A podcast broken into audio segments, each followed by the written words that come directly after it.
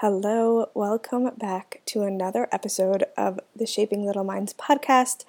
I am so excited to have you here with me. To anyone who celebrates, happy Halloween. I hope teaching wasn't too tough for you today. I know how hectic holiday celebrations can be in school, so I'm sending you all of the positive vibes.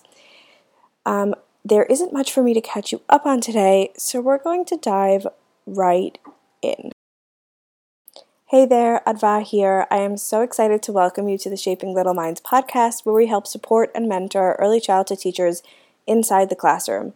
This is a place where we dive into classroom management, growth mindset, professional learning, and so much more. I'm an early childhood teacher who saw a huge gap in how early childhood educators were supported inside the classroom. I created this platform in order to help teachers feel more confident, supported, and develop a sense of trust in their teaching. Let's make teaching exciting again. Let me start off by saying that we can't just assume that our students will know what they are feeling, let alone be able to verbalize it. We need to teach them the vocabulary necessary to express their feelings. So, how can you teach your students to identify their feelings and therefore express them? You can use songs to teach your students about how they're feeling if you if you're happy and you know it is a great song for early childhood te- for early childhood students. You can even create pictures to show emotions you're singing about. I used to have an emoji poster with various feelings so that students could identify with one or more throughout their day. You can play games and create activities for children to learn emotions through. It can be as simple as creating a feelings cube or a memory game with the different emotions you're trying to teach. You can introduce feelings when you're teaching your when you're reading to your students. So how is a character feeling in that part of a book? Why do you think she or he is feeling that way?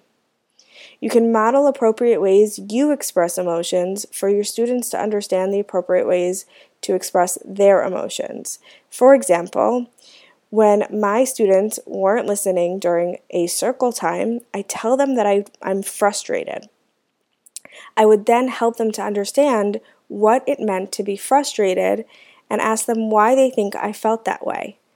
We'd have a conversation about it. Now, don't get me wrong, if you are teaching really young students, sometimes it's not possible to have a conversation. So, these things, this modeling can be approached in a different way instead of having a conversation. And last but not least is asking questions about feelings and emotions. A good question would be how would you feel if dot dot dot fill in the blank. So how would you feel if this child hit you? How would you feel if this person took a toy from you? How would you feel if you didn't get to play with your friends today? These are just a few ways to teach your students to identify their feelings and their emotions.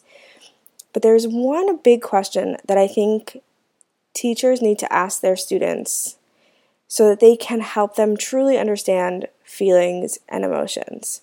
And if you don't take anything else away from this podcast episode, I hope that you take this question and think about how you can teach your students about feelings and emotions.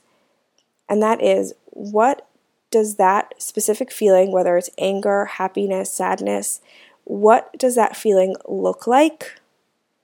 So, if a child is sad, how do you know that a child is sad? What is he what is he or she doing? How does his body look? He, his or her body look? Is is the person smiling? Is the person crying? Is the person yelling? These are all things that can help your students understand emotions and understand not only how they're feeling, but how their friends might be feeling. And it's just the beginning of helping our learners to recognize the, these emotions. And then from there, once they do recognize these emotions, be able to express them for their friends and for themselves. And this is one of the many subjects we dive into inside of my newest program, the Confident ECE. I actually just added this to the program, and I'll tell you why. One of the leading ca- causes of teacher burnout is behavior management inside the classroom. And I believe that if we became more intentional about teaching our students about emotions and feelings throughout the entire school year, not just as a unit, the classroom dynamic would start to shift. So I want to know what do you do to incorporate social emotional learning inside of your classroom? Answer this question by sending me a DM on Instagram so that we can continue the conversation we are having. You can message me at Shaping Little Minds podcast, and I cannot wait to hear from you. As always, thank you so much for listening to this week's podcast episode.